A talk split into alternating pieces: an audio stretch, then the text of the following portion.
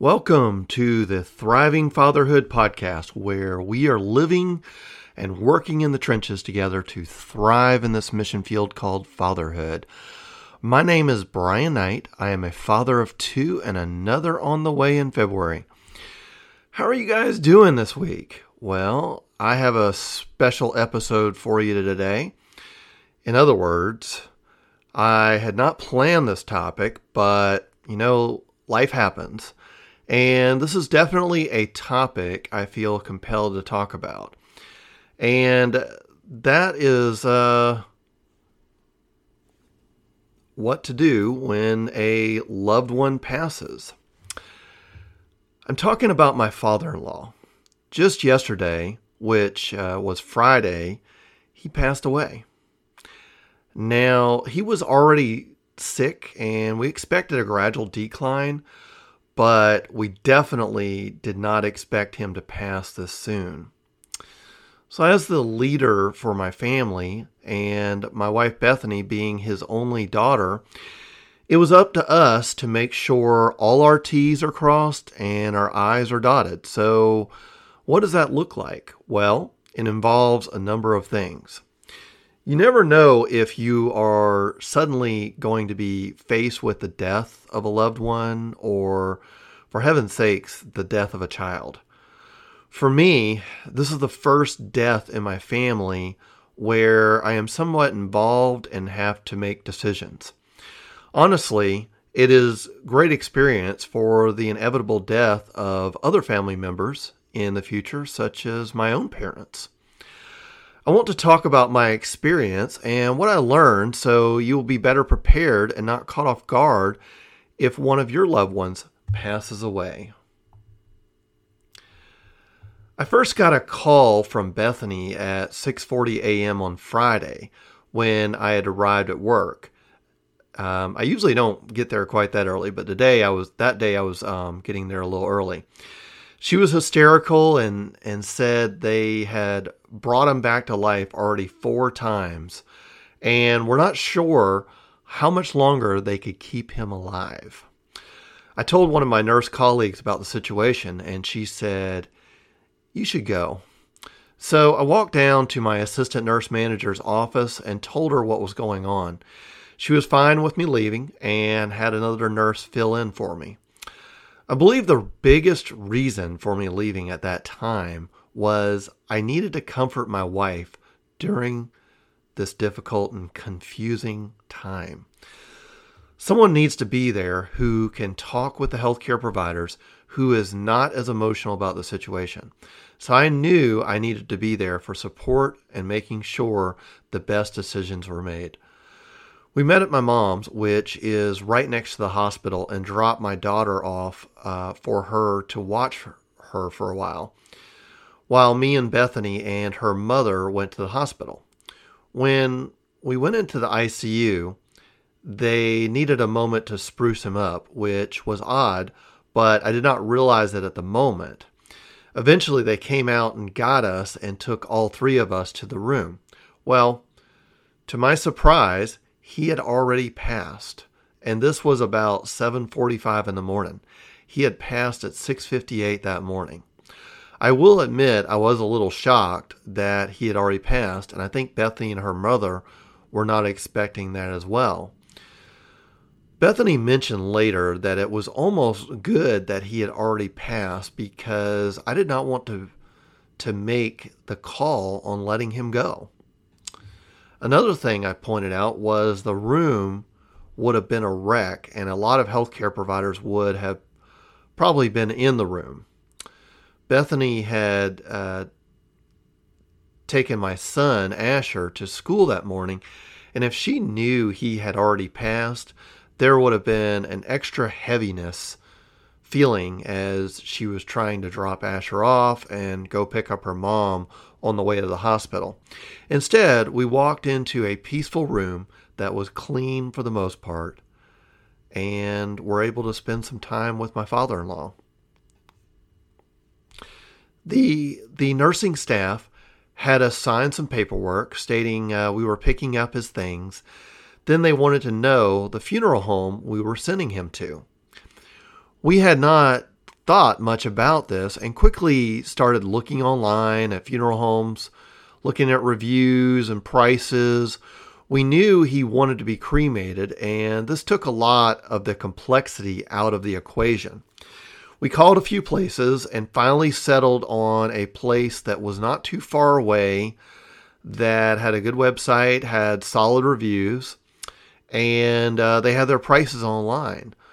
And so the cost was almost $1,200 to take care of everything from a cremation standpoint.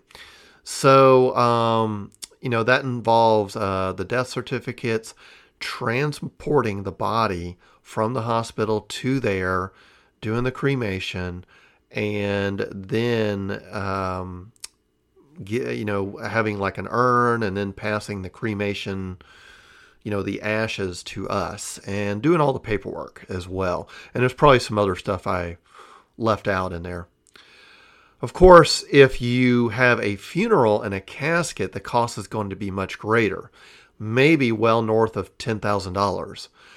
We are planning to have a small memorial service at our church since uh, it will be like 15 people max attending. The um, forgot what you call it. It's not. It's like a chapel, but the place that does the cremation, they can also do a ceremony as well, and they have a minister there that, and seating as well. So that's also an option. Of course, um, I think at our place that was about $3,700, $3,800. Just to give you a kind of an idea on the cost and what that would be. So my w- wife and uh, mother-in-law needed the support and direction with these decisions that, for the most part, needed to be made before leaving the hospital. Luckily, we were able, able to set a meeting with the funeral director for 10:30 a.m. that morning, and got all that handled. The important thing about the funeral home is they is they issue the death certificates. You will need about 10 of these.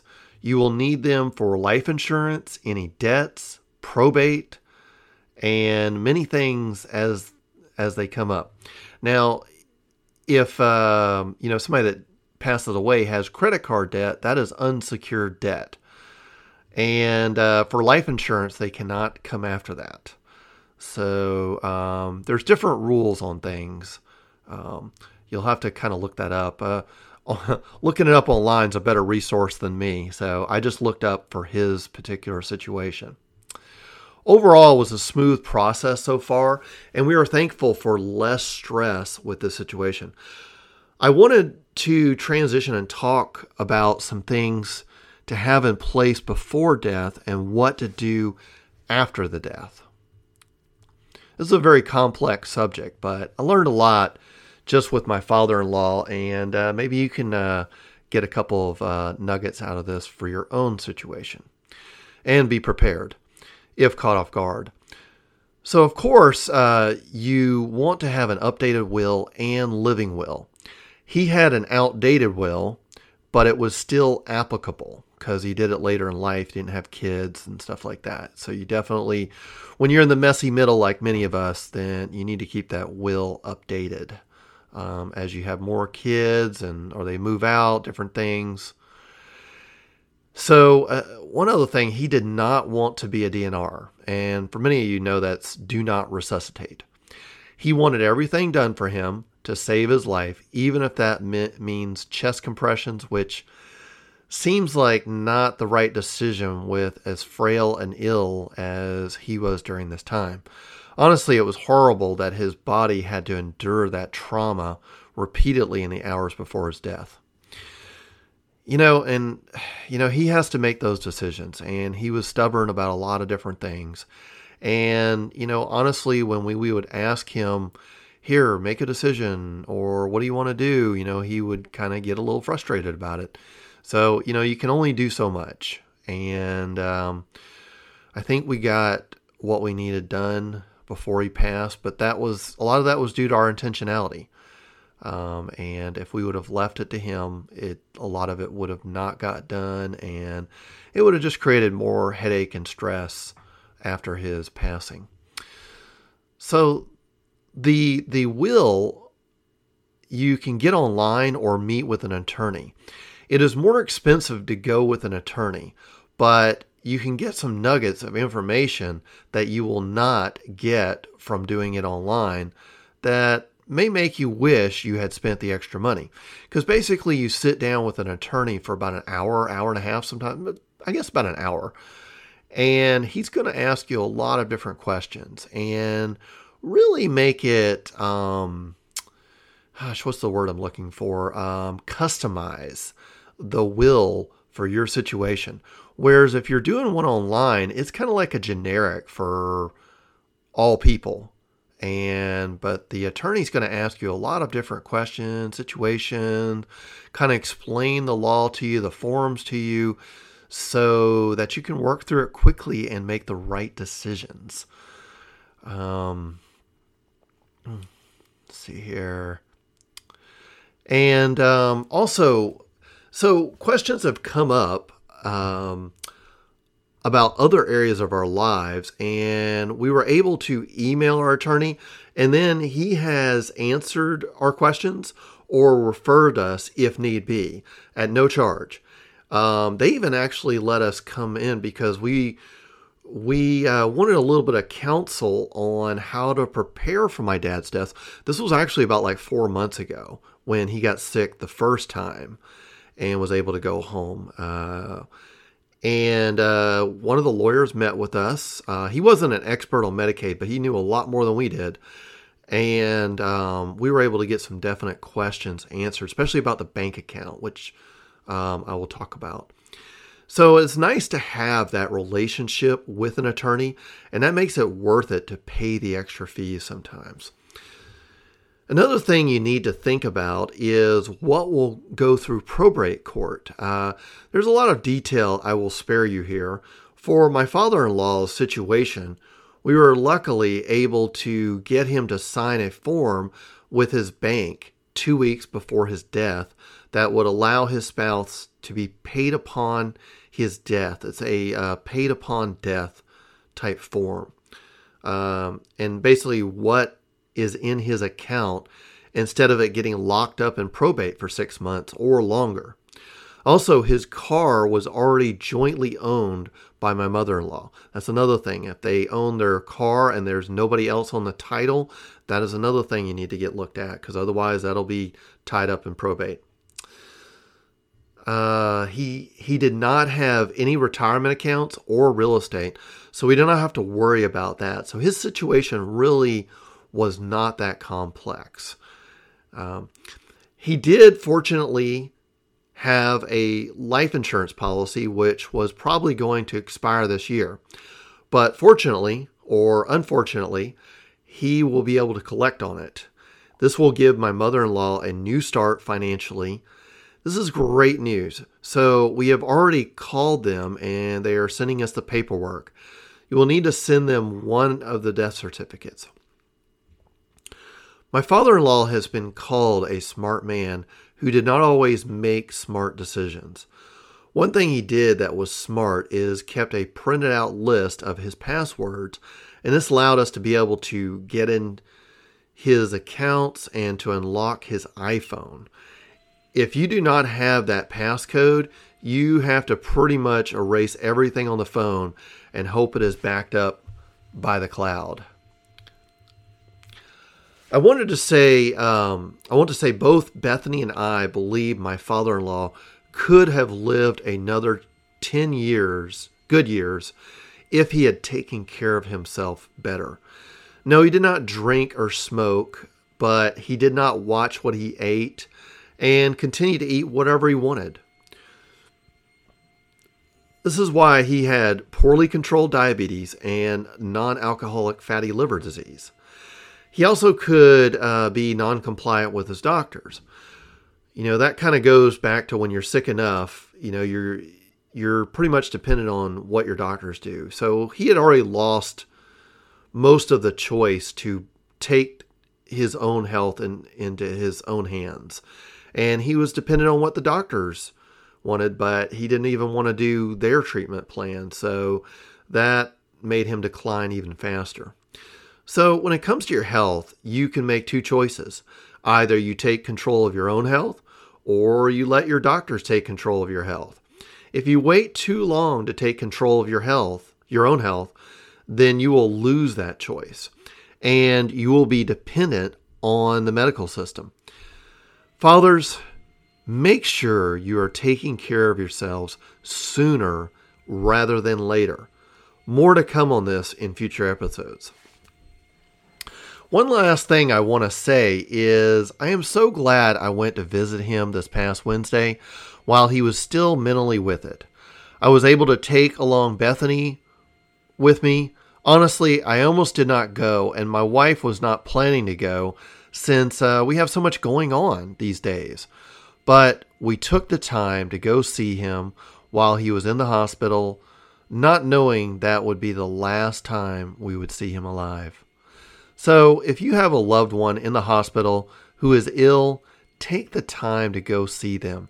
Even if you do not like them that much, or they have hurt you, or whatever the reason, because it may be the last time you see them again.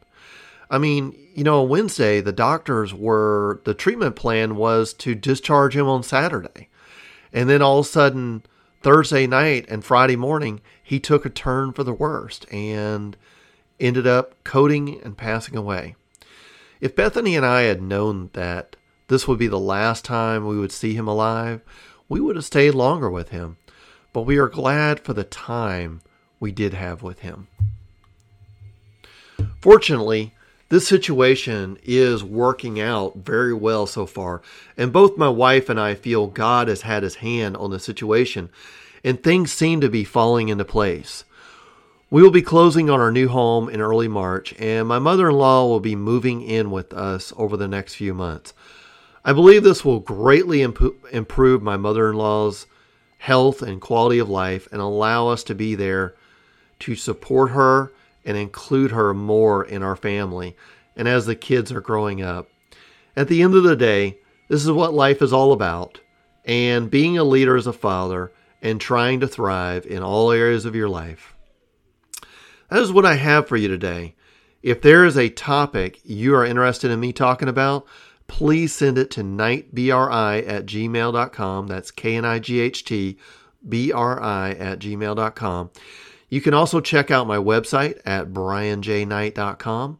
I will be updating the pictures and content over the next month, but you can still check out some of my work and contact me there. Also, if you would be interested in working with me or having me mentor you on your journey back from surviving to thriving in fatherhood, then send me an email or reach out to me through my website and we can set up a call to see if I can help you to thrive more in your fatherhood journey. Thank you for listening, and until next week, continue thriving in fatherhood. Bye for now.